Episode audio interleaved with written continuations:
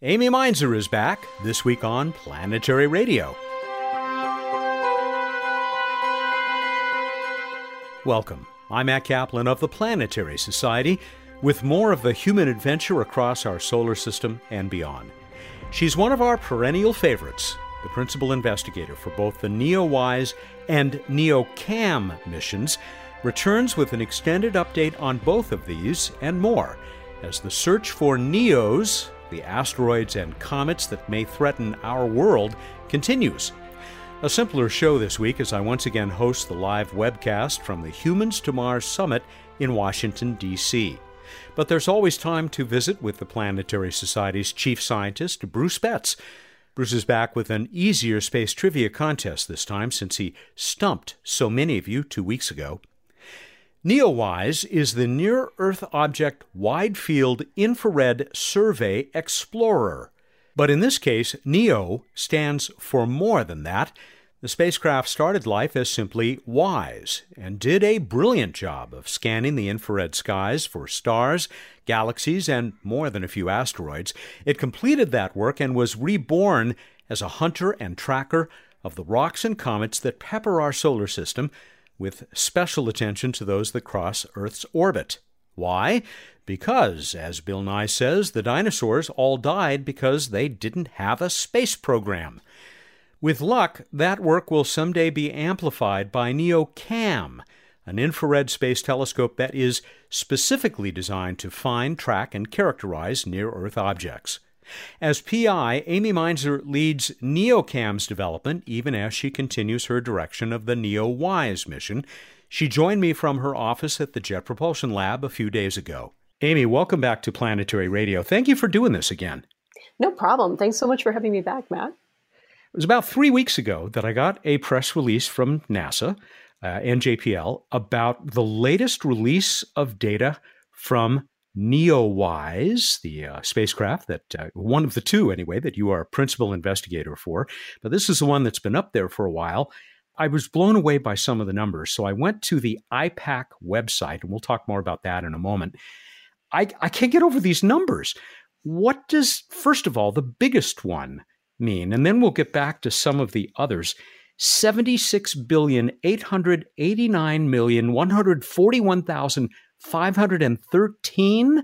What are we talking about here? Well, these are all of the objects detected by NEOWISE over the last four years.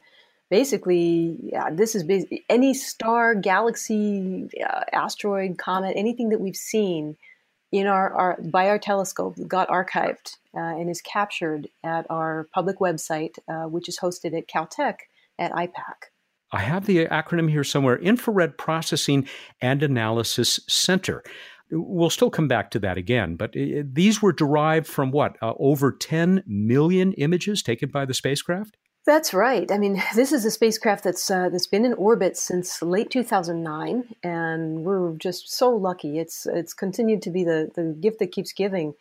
Uh, this spacecraft is taking a picture every 11 seconds as it goes around the Earth of the sky. So that means it accumulates images really, really fast. And at this point, as you, as you know, we have we have an awful lot of data uh, that we've been calling through to. In our case, we're really interested in uh, finding the nearest asteroids and comets. Um, but there's all kinds of other good stuff in there too that, that astronomers and, and folks all over the world are using. Out of these billions of uh, images, or billions of objects that you have captured in this over 10 million images, how many of those are among this group uh, that you're really targeting, the ones that uh, some of which may be targeting us someday? Right. Well, this is definitely a needle in a haystack kind of problem because you can you can see that there are literally billions of, of objects that we detect, and the question is which of these are actually objects in our solar system as opposed to stars and galaxies outside of our solar system and which of, of, of, those objects inside our solar system which are the ones that get closest to the earth? So as we sift all of those sources down uh, we're picking out the objects that get that really get the closest to us here.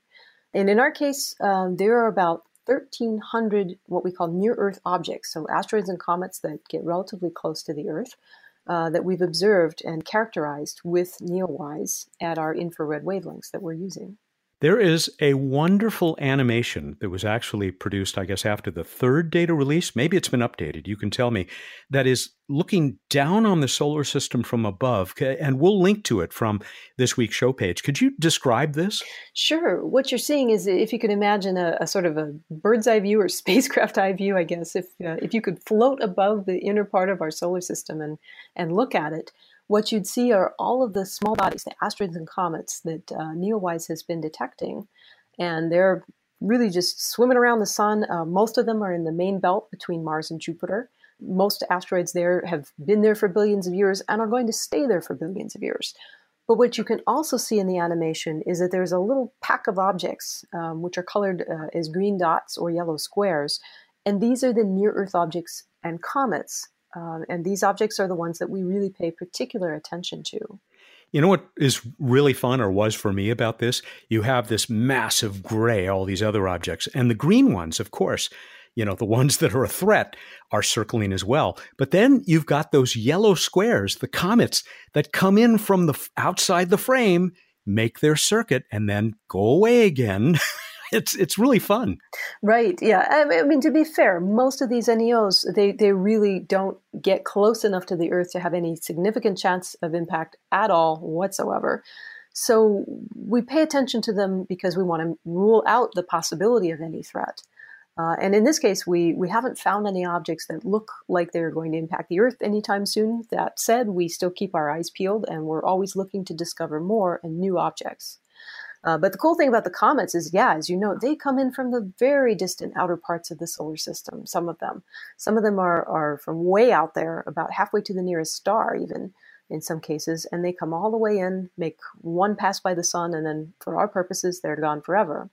Other classes of comets are, are closer in, and they are the so called Jupiter family comets, and they uh, go around the sun many more times from our perspective thanks to mm, spacecraft like NEOWISE and, and certainly lots of other good science has been done, uh, would you say that we know our solar system environment and these, these smaller objects uh, a lot better than we did, say, 10, 15, 20 years ago? Well, that's been the fun thing about working on this project. I mean, this spacecraft was never intended to to have as its primary objective looking at asteroids and comets, but it turned out to be pretty good at it. So we've we've really been trying to squeeze all the juice that we can out of it. And what we're learning is something about the sizes and the reflectivities of these objects.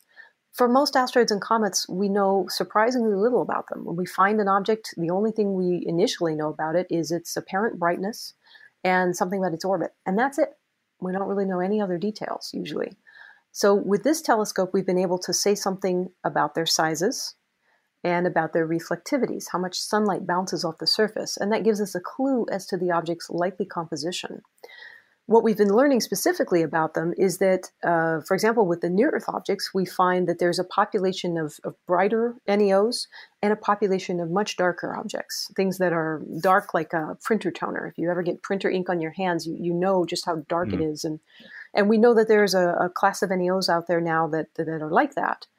Um, the other thing we've learned is that that distribution of, of bright versus dark, how many are bright versus how many are dark, we know that that is, is more or less unchanged over a very wide range of sizes, all the way from things that are you know larger than a kilometer, all the way down to uh, a couple hundred meters in size. So that's new and different for us. You have done this before on, on our program and many other places. Uh, but if you could talk for a moment about why being able to observe these in the infrared is so important and so useful. After all, that's the eye in NEOWISE is is infrared. Right. Yeah. This is one of the fun things about being an astronomer is the more different ways you can look at an object, the more you can learn. With our eyes, we're sensitive to visible light, of course. That's why it's called visible, because we can see it. Um, but the, with infrared light, what we're actually sensing is the heat that's coming off of the asteroids and the comets. And that gives us a very different perspective on them than if we just had the visible light alone. So, with the infrared light, we are actually sensing the sunlight that is being absorbed and re radiated from the objects. In a sense, that makes us much less sensitive to the variations in composition on the surface, in the sense that uh, if it's really, really dark, it's still going to absorb a lot of sunlight and re radiate that energy as heat, which we can see in infrared wavelengths. So even if the object is bright, well, even even a bright object is still going to glow pretty brightly in in the IR as well. So we can see both bright and dark objects. That's helpful. There is a great illustration of this. Do you remember? I, I think we'll link to this webpage as well. It's you holding two coffee mugs. Yes, yeah, that actually is a it's a really fun experiment because it just sort of illustrates that you know what you see with your eyes is just the light that's bouncing off of the object and if the object is if it has the same reflectivity the thing is going to look the same to you so in other words if i have two coffee mugs and one has hot water but the other has cold water in it your eye can't tell the difference unless there's some other clue like you know steam coming out of one mug but if you have an infrared camera now you can actually see the the different um, energy that's being radiated by the two mugs depending on their temperature. So if you have an infrared camera, it lets you sense the object's temperature. And if we know the orbit, in the case of an asteroid, if we can measure its temperature and know how far away it is, then we could say something about how big it is, its size. Are we able to learn anything about the composition of an object from the light uh, that we see from it, both in the visible and the infrared and, and maybe elsewhere on the spectrum? Yeah, we can get some very important clues if we can say something about the reflectivity. That gives us some pretty good insights into what the object is most likely made out of. That's for a combination of reasons. For one thing, we have meteorites on the ground. We get these amazing sort of free sample missions, if you will, from asteroids and comets all over the solar system, we get these little pieces of meteorites, and in some cases, big pieces that, that fall to the Earth. We know that the objects that are very dark, that tend to you know have the lowest reflectivities, uh, those objects tend to be very carbon rich. They tend to be the lowest density, and they tend to be the most um, volatile rich, meaning that they contain the largest number of things like ices of different sorts or water of course, by the time they're meteorites on on the surface of the Earth, you know they've had to pass through the Earth's atmosphere, and there have been changes as a result of being on the Earth in in our atmosphere and in weather. But nonetheless, we can still tell quite a bit about the composition from studying these objects and knowing what sort of reflectivity is typically associated with what sort of composition. That gives us a lot of clues that when we look at something in space and we see, oh, this one over here, this has a very dark surface that tells us it is most likely that that object is one of these really carbon rich, low density objects. Hmm. NEOWISE, as you've said, has been doing this for a long time. Uh, and how much longer can we expect it to uh, be making these discoveries? Well, we've been so, so, so fortunate with this mission. This really is the little spacecraft that could. Um, this has been a real privilege to get to operate the telescope for this long. But all good things will eventually come to an end. And what's going to happen to NEOWISE eventually is the orbit is starting to precess. Um, it's actually starting to decay. It's a natural process. Uh, this orbit is actually, in my opinion, kind of a, a magic orbit because what it does, it's called a sun synchronous orbit.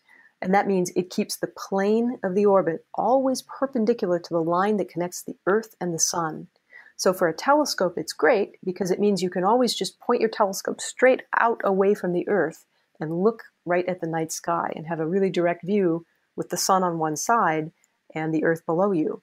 Problem is, over time, this orbit it's starting to twist. So the plane of the orbit is now is now pulling a little bit so that it's no longer perfectly perpendicular to that Earth sun line. Eventually, it's going to get to a point where we won't be able to keep either the sun or the Earth shine out of the telescope, and it's going to start to warm up. We don't know exactly how fast it's going to go it depends actually on the solar activity, oddly enough, because hmm. uh, what causes the uh, the orbit to precess more and more is atmospheric drag. If the sun is not very active, then the atmosphere is actually a little less puffy, and that means there's just a little bit less drag, and the orbit precession is slower. On the other hand, if we're not lucky and there's more solar activity, the Earth's atmosphere is going to puff up a bit more, the drag will be worse, and that precession is going to happen faster. So it's a little hard to give a precise timetable because all of these things are, are very complex interacting phenomena. But I think we probably, if we're lucky, we'll keep going for another six months. Uh, if not, it could be sooner. And if we're very lucky, maybe beyond that. Um, but at this point, we're we're definitely in bonus overtime at this point. Uh, so I'm really happy that we've we've gotten to come this far. Clearly closing in on the end. Let's uh, switch to what I guess could be looked on as a follow on to the NEOWISE mission. And this, of course, is NEOCAM, uh, another mission that you are leading and that we have talked about in the past on this show, which uh, I was delighted, as were all of us at the Planetary Society, uh, to see that back in January, uh, you got another vote of confidence. Uh, first of all, tell us what is NeoCam again? Remind us. Is it sort of a is it in the direct line of descendancy from from NeoWise? Yeah, so NeoWise, you know, it's done great things for us, and we've learned a lot about, like I mentioned, the distribution of, of bright and dark near Earth asteroids, bright and dark main belt asteroids. Um, we found the first known Earth Trojan that shares Earth's orbit, but this telescope was never originally designed to find and characterize near Earth objects. And because of that, it has a lot of limitations. It's done a lot, but there are a lot of things it couldn't do.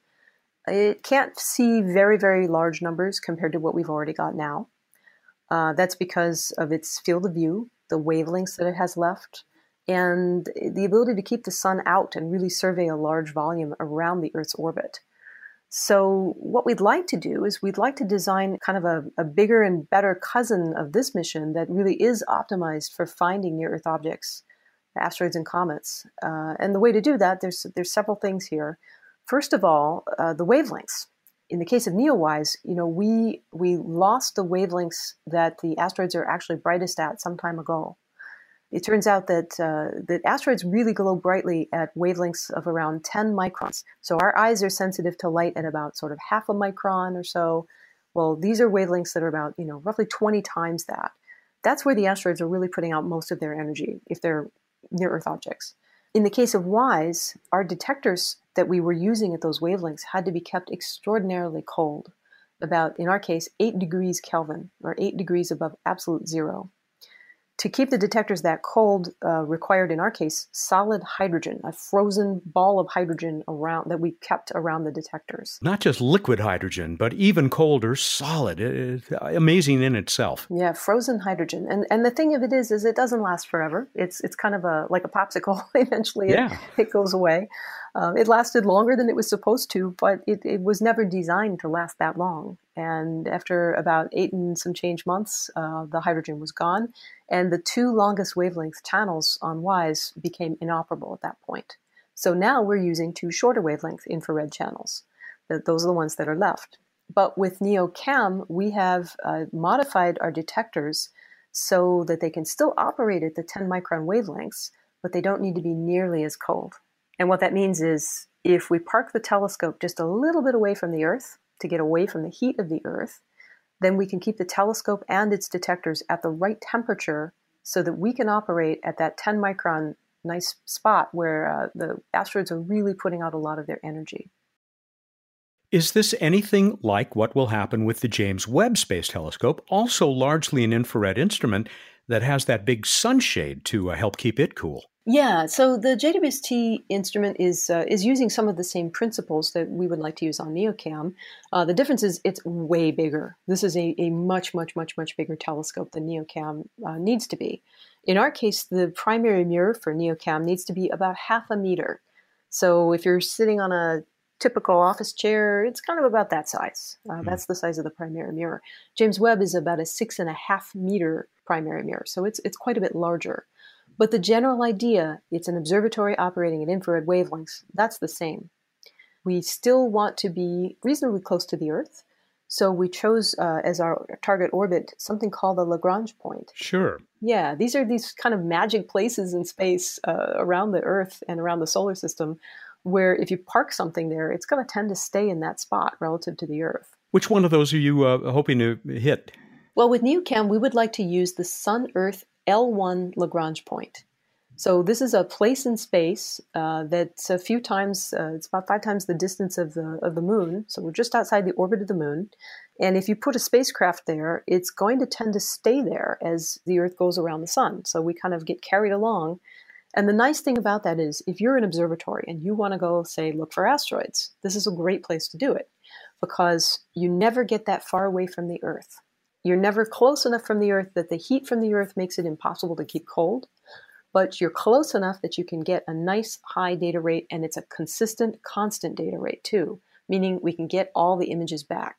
That's really important. We'll put up a link to the NeoCam site as well, and you can see that it looks more like a traditional space telescope. I mean, you can kind of see a little bit of the Hubble heritage in this, I guess, with that half meter uh, mirror that you've been talking about. I was reading about your science objectives, which are not just about science. I mean, you're going to help us refine this uh, ability to uh, find those near Earth objects and, and avoid them. Right. So this is a mission that uh, would be run out of NASA's Planetary Defense Coordination Office, or, or PDCO. And the idea is its primary objective is really to go out and find some of the largest near Earth objects. Um, we really want to try to get as close as we can to finding uh, at least 90% of the larger objects, uh, but our, our, requirements are that we will operate over about five years. Uh, and of course, we want to know as much as we can about some of the smaller near Earth objects as well. We want to compile very good statistics on how often asteroid and comet impacts happen on a sort of human timescale of about 100 years. That asteroids and comets impact the Earth on giant timescales, but we care about them on human timescales. So, planetary defense first, thank you. But there is more to this uh, because asteroids have this potential of uh, telling us something about uh, how all of us got our start, how the solar system began, right? Yeah, that's one of the things that's really fascinating about these little objects is that, and some not so little, is that they, they really reflect conditions in the solar nebula from you know from long ago. Uh, everything that's here on the Earth is subject to geological weathering processes. Of course, the atmosphere, the rain, plate tectonics has the effect of, of turning things over and, and breaking rocks and minerals down. And so, what we have on the surface of the Earth at this point is now heavily processed by all of that.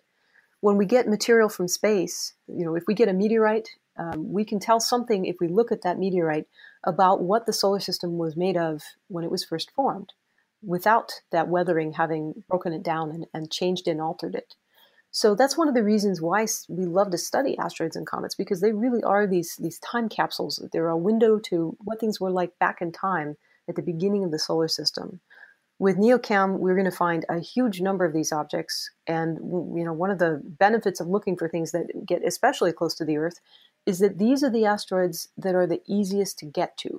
They'll require the least amount of propulsion to reach. So, by looking for the ones that are the most likely to have orbits that get close to the Earth, we're also finding the population that's easiest to go to and visit directly.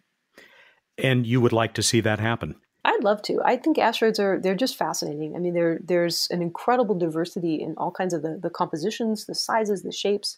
Uh, it's just like rocks here on Earth. You, you can pick up all kinds of different rocks, and, and they look completely different, and they have different origins. The same thing is true with the asteroids. It's pretty clear, as I said, that uh, uh, there are people at NASA, as well as at the Planetary Society and elsewhere, who have high hopes for this mission uh, because you you are now in this extended Phase A funding period. What does what does that mean, and and what is the outlook for the mission? We're really lucky. I mean, we've we've gone through the Discovery program, which is NASA's uh, one of NASA's competed line of missions, where basically, if you get an idea and you're a scientist or an investigator and you want to see if NASA's possibly interested in making that mission happen, you can apply to the Discovery program. Uh, in our case, that's uh, that's what I did. I, we submitted to the Discovery rounds, and uh, we were given technology development funding to work on maturing the infrared detectors that we need that was a very successful development and it went really well.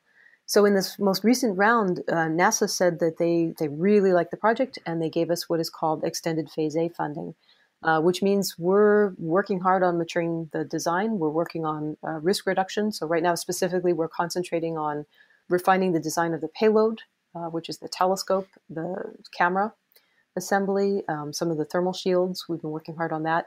We're also working on the science data processing pipeline. So this is the, the science data system. This is the, the set of algorithms that allows us to go through that giant, giant number of detections that we expect to have and really pull out the most interesting objects and then connect all the dots together to find new asteroids and comets. So it's kind of an impossible question to answer, but um, if all went well, when might we see NeoCam uh, see first light, start to uh, uh, take a look around the solar system to find more of these objects. Right. Well, it, it really depends on the funding profile that we're given from NASA, but uh, it's certainly feasible to think of this mission, you know, being finished and put together inside of five years uh, from the technical perspective. Um, obviously, this is all subject to to the budget and you know the the constraints that NASA has to work with. Um, but we are we are raring to go. We really want to get this thing put together, get it on the sky, and start getting data back. So mm. sooner the better, from my perspective. yeah. Uh, before we wrap up, you're the PI, the principal investigator for both of these projects. One that's up there, one that we hope will be up there before too long.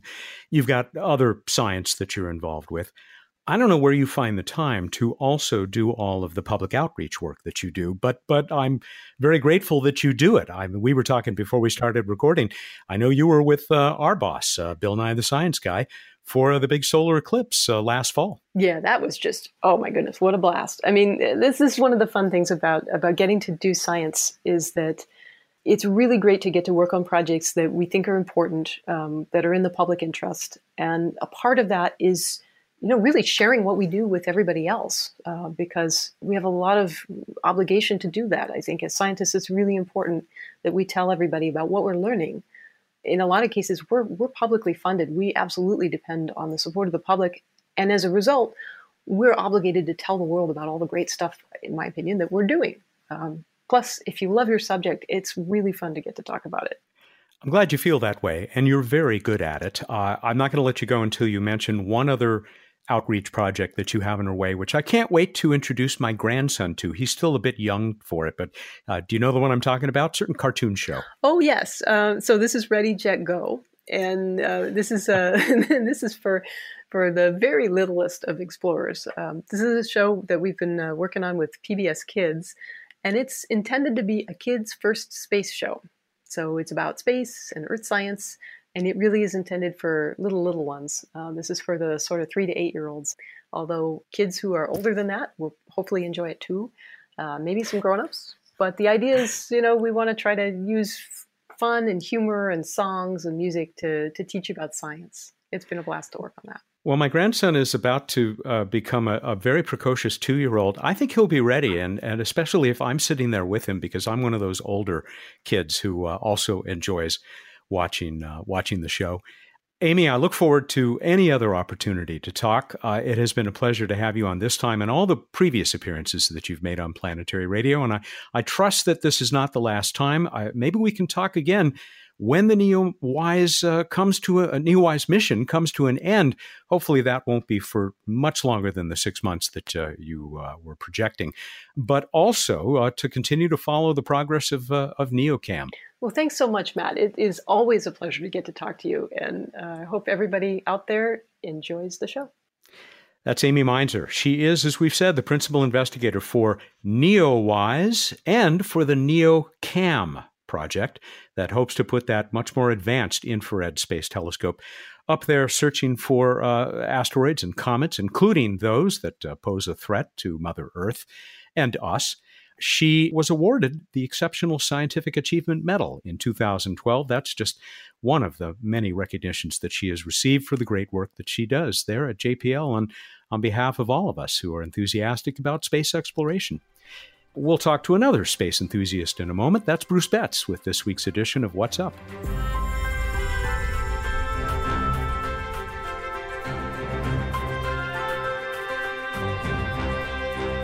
Time again for What's Up on Planetary Radio. Bruce Betts is the chief scientist for the Planetary Society, and he's uh, here again to uh, this this lesser part of his duties as a chief scientist to talk to me every week about this all the stuff. Never lesser.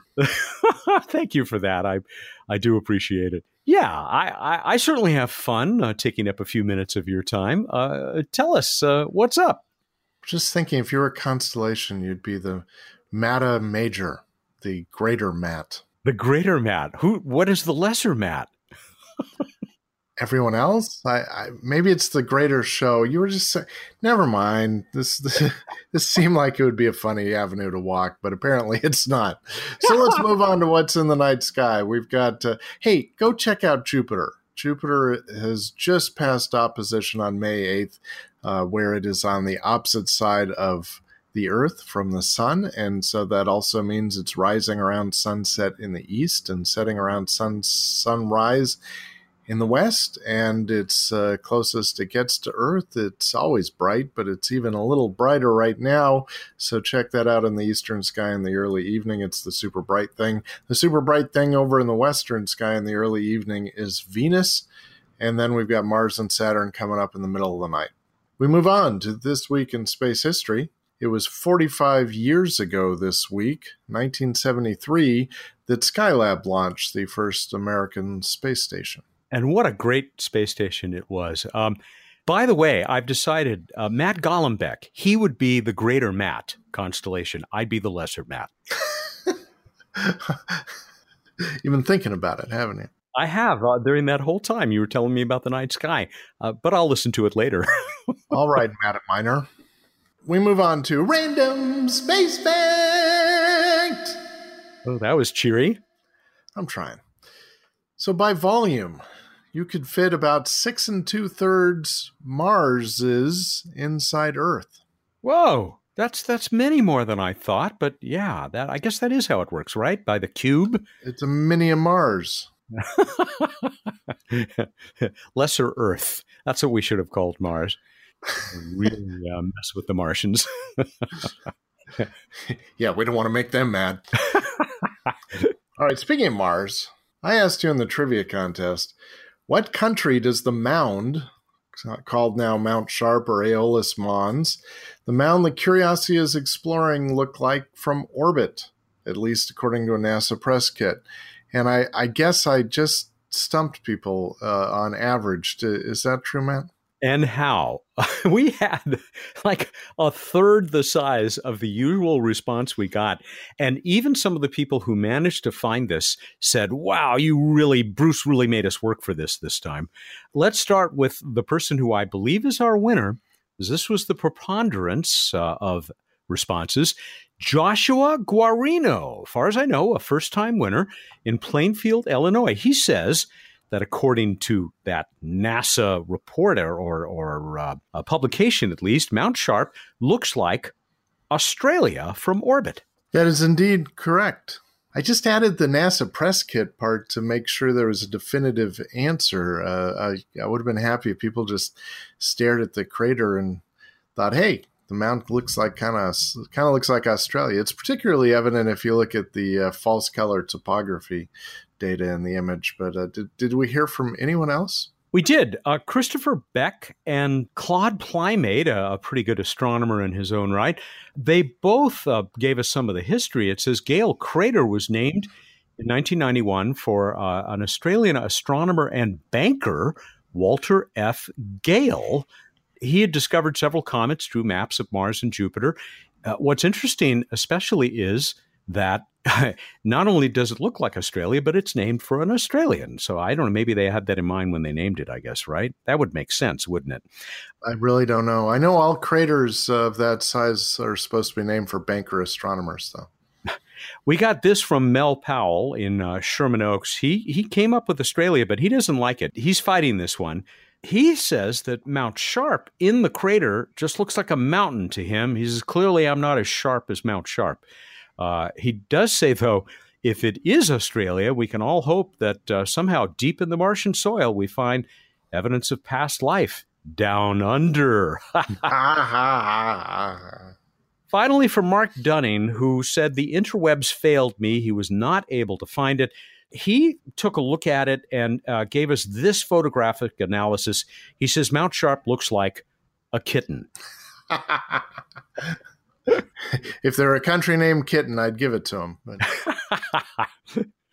All right. Well, we're going to send Joshua Guarino, uh, who is our, our winner this time around, a planetary radio t shirt and a 200 point itelescope.net astronomy account. And we're going to do the same for whoever comes up with the right answer and is chosen by random.org for this uh, next contest that Bruce is about to lay on us. I think the interwebs will be kinder to you this time. Who was the only person to discover a planet or moons in the 18th century? So in the 1700s, I was amazed to find only one person discovered any planets or moons. Who was that? Go to planetary.org slash radio contest. What a terribly strange dry spell. I mean, there was so, I mean, you had the, the Enlightenment and everybody was looking at the sky. That's very surprising. Thank you. Uh, would have made a great random space fact, wouldn't it? Well, I'll just, I'll recycle it as a random space fact. Maybe no one will notice.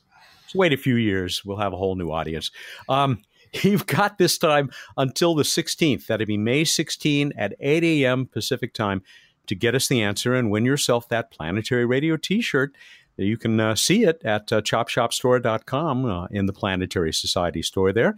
And a 200 point itelescope.net account, worldwide nonprofit network of telescopes that uh, anybody can get on and take pictures of, uh, of Mars. Why not? We're done.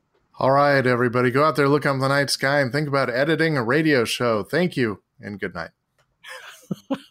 Did you enjoy your little behind the scenes uh, look at how we get this done? Bruce was actually online when I was doing some editing. Man, making sausage is prettier. no, I'm kidding. It, it, it's amazing. You you clean us all up for the good of the world. He's Bruce Betts, all natural, no nitrites, the chief scientist of the Planetary Society, who comes to us every week here in What's Up. I don't know if I have nitrites or not. I'll be at the International Space Development Conference in Los Angeles, May 24 to 27, with Jeff Bezos, Freeman Dyson, Linda Spilker, Kathryn Sullivan, and many other leaders of the quest for the final frontier. You can learn more at nss.org. Planetary Radio is produced by the Planetary Society in Pasadena, California, and is made possible by its Near Earth Objective members. Mary Liz Bender is our associate producer. Josh Doyle composed our theme, which was arranged and performed by Peter Schlosser. I'm Mat Kaplan ad astra.